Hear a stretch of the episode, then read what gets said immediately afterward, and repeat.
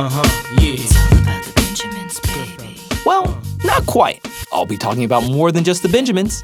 Welcome to FinTech Beat, where finance, technology, and policy come together.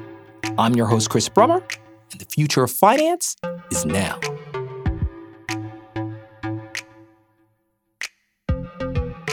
Remittances are one of the most costly pain points in the financial system.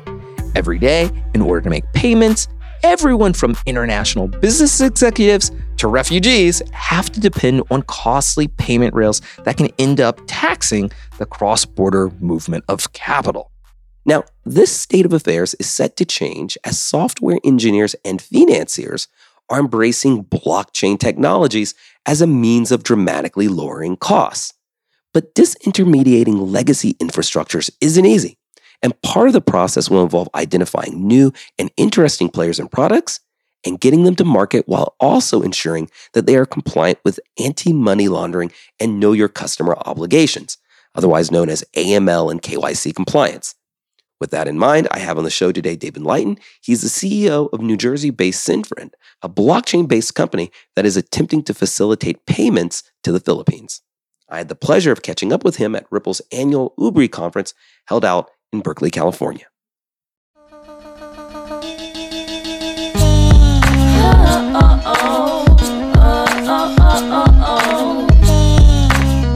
David, thanks so much for making it. Thanks so much for having me here, Chris. Really appreciate it. So, David, maybe you can explain in basic terms where and why uh, are remittances in particular so challenging? And why have they been such a pain point in the financial system uh, really for for decades?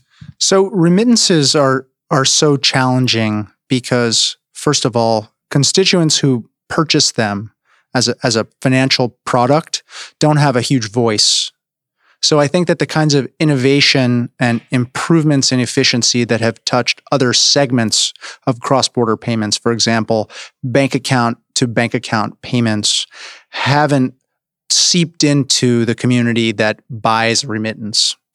And so if you get technical about it, the reason for this fundamentally is that people are giving cash to a financial service provider who has to go through a number of complex steps, everything from AML KYC, which is more costly to do in person, to the even more complex supply chain of settling foreign currencies, all the way until you get to a foreign agent for disbursements who will actually hand another individual consumer cash.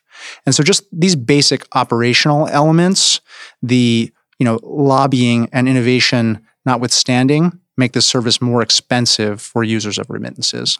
So ultimately, when you think about a remittance, so, you know, trying to give money to someone in the Philippines or, or anywhere else outside the United States, ultimately there are a number of intermediaries. And at each one of those steps, there's an intermediary that's not only assessing or imposing a certain kind of cost, say if you're entering into a kind of correspondent banking relationship, uh, but also there's certain kinds of, you know, documentation and, and, and varying regulatory requirements at each one of those nodal points.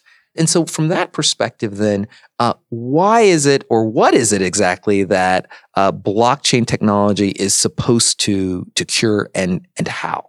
There are two elements fundamentally, and blockchain really touches on the, the second one of them.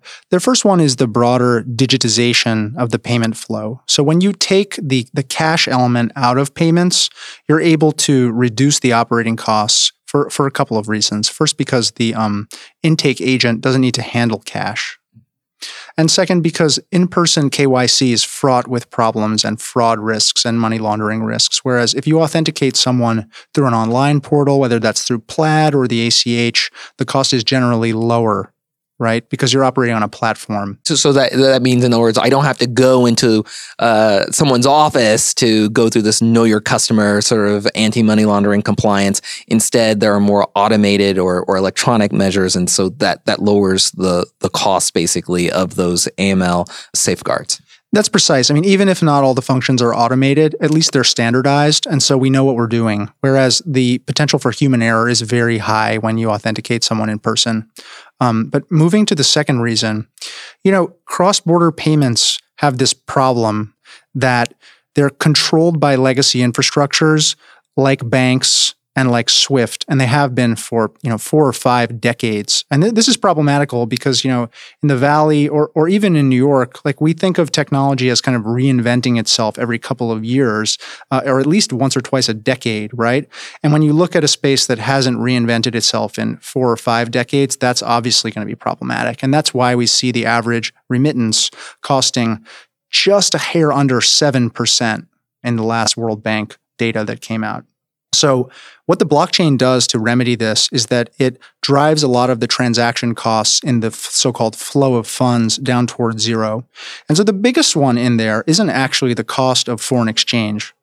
As a matter of fact, it's um, the cost of working capital required to execute foreign exchange. And so, what that means is that payment businesses get up in the morning and they say, hey, well, we're going to service about 10 million USD worth of, you know, for example, Filipino peso payments. And so we ought to buy 10 million worth. And when they do that in the morning, they tend to fund that payment, that transaction with debt, which is very expensive because there's a cost of capital. And then there's also an opportunity cost of that capital baked in because you'd prefer to invest that money if you had it, right? Rather than stick it dormant into some foreign Vostro or Nostro account in another bank. Where it can't be used, basically. Right? Precisely. It's going to get drawn down over the course of the day. And so if you took a snapshot of the global financial system, payments sort of sterilize and immobilize $10 trillion of liquidity at any given moment. If you took a snapshot of the global financial system, there are $10 trillion of liquidity that are just totally dormant, waiting to be paid out, and that could be in the capital markets and available to be borrowed. So, what the blockchain does is it eliminates the need for working capital it solved the double spend problem. And that would account for about, you know, 70, 80% of the cost savings that it creates. And net net, it's about 70% cheaper, like on the whole, to use the blockchain. Some other costs that it helps with are the cost of foreign exchange hedging. Because if your P&L is in one currency, your P&L, your, your you know your profit and loss, mm-hmm. um, the amount of money that you're making or losing in a given day, if that you know statistic is denominated in U.S. dollars, but you hold some of your balance sheet, for example, in Mexican pesos, you're always at a risk because if the Mexican peso depreciates, you will lose US dollars, right? So there are complex um, derivatives and other financial instruments that these kinds of firms have to buy to manage the risk of holding foreign exchange.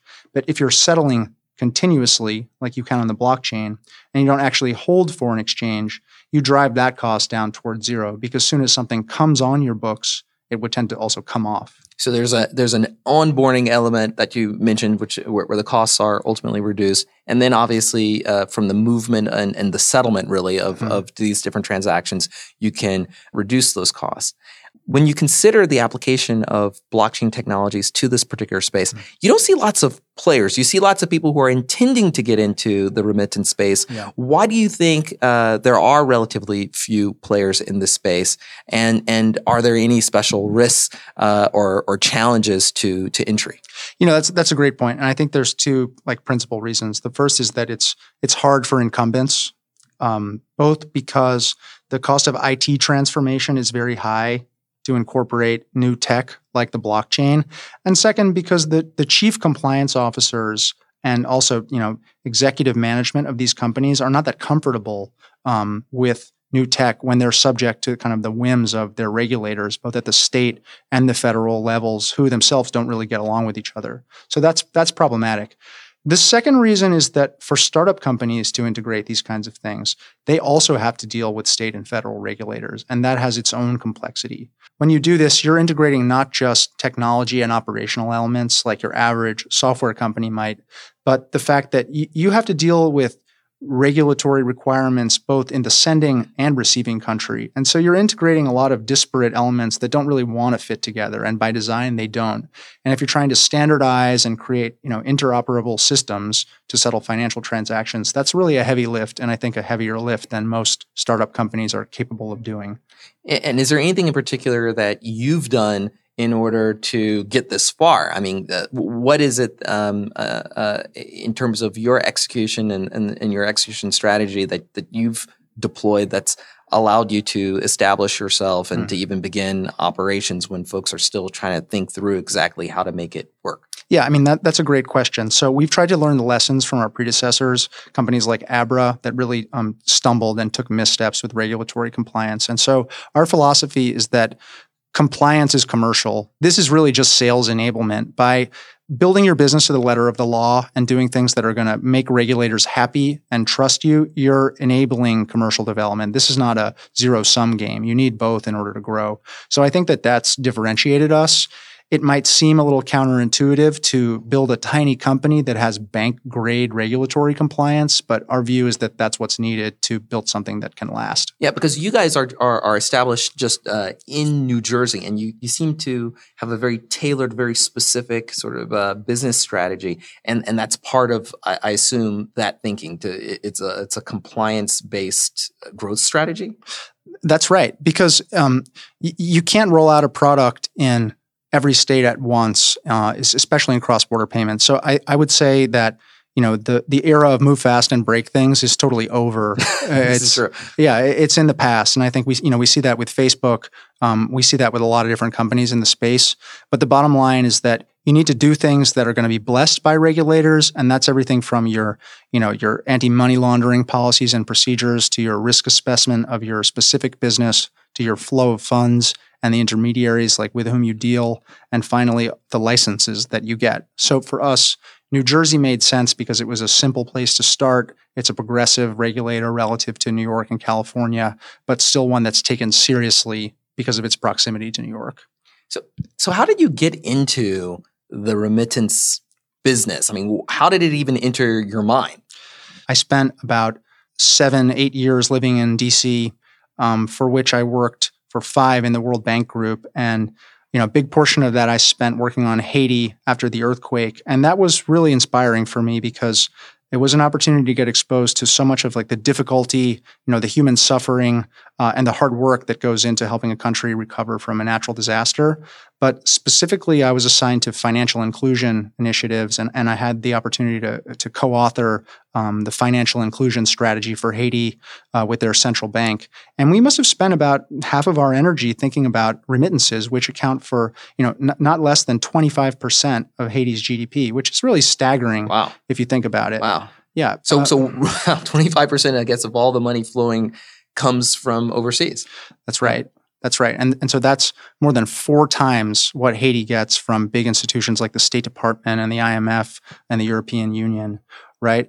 And so when um, we sat with Haiti's central bank governor and he told us, like, look, a quarter of the GDP is remittances and they're taxed effectively at 8% by payment operators. What can you do? And we were sitting there basically scratching our heads. And my thought, you know, as a person was, well, this isn't right. You know, international financial regulators should know how to deal with this problem. But when you're subject to um, the laws and the commercial environment in a foreign country where that value is being extracted, there really isn't anything you can do. So that got me excited about like looking more analytically at this problem and thinking like, is there a technology based solution? And that's where the blockchain came in. Do you anticipate in the wake of uh, things like uh, Facebook's Libra and, and a little bit more of the regulatory scrutiny that um, uh, certainly uh, blockchain technologies have mm-hmm. attracted. I mean, are you anticipating a, a, a tougher road, or are you anticipating instead that um, as regulators become more familiar with this mm-hmm. technology, eh, it'll just become more mainstreamed, and what you're doing now will seem less uh, surprising mm. uh, than it is right now? You know, I think that's a great. It's like kind of the perfect question, um, and it's a double-edged sword because while Facebook might not be serving its own interests, and in fact, I don't think that Libra will ever launch in the United States. I think they're fundamentally serving the interests of the industry at large because now cryptocurrencies are mainstream and they need to be taken more seriously by financial regulators, and I think that's basically a great thing. So for companies like us and like Ripple, for example, who are already trying to do things in a regulatory compliant way that are innovative, it would tend to make you look really reasonable. Whereas before Facebook entered and upset so many people, kind of justifiably, um, you didn't look so reasonable. And so, you know, at the end of the day, I think that Facebook has threatened the monetary sovereignty of a lot of central banks around the world, and that's that's a huge deal. You know, I was at um, a roundtable the other day with a lot of execs from companies like GE and R3, hearing them talk about why regulators should step aside and let technology do what it does best. And the reality is that this is not an engineering problem. Okay, um, monetary authorities set price levels and monetary stability so that people can have jobs and so that there can be economic growth. So when you start to challenge those paradigms, whether that's like in a legal or functional sense, that's a really big deal. And I think that Facebook was really hubristic um, to to move the way that it did, and I think that's going to work against them in the long run. David, thank you so much for joining the show. This was an interesting and really fascinating area of fintech. Thanks again. Thank you so much for having me. I really appreciate it.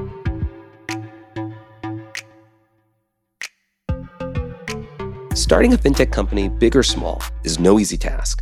And one of the challenges you'll invariably face, even if you have a good idea, is whether or not you have the resources to run a business efficiently and in a regulatorily compliant way.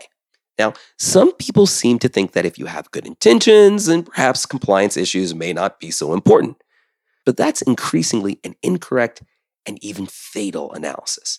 And if you want to be successful in some industries, like remittances, compliance has to be part of your scaling strategy. Thanks for listening. If you enjoyed the show, please be sure to subscribe on Apple, Spotify, or wherever you get your podcasts. And we'd love to get your feedback. If you'd like to get in touch, just hit me up at Chris Brummer DR. That's at C H R I S B R U M M E R D R. We'd love to hear from you. FinTech Beat is produced by CQ Roll Call, a leader in nonpartisan political and policy news and analysis for more than 70 years. CQ Roll Call is part of FiscalNote, a global technology and media company.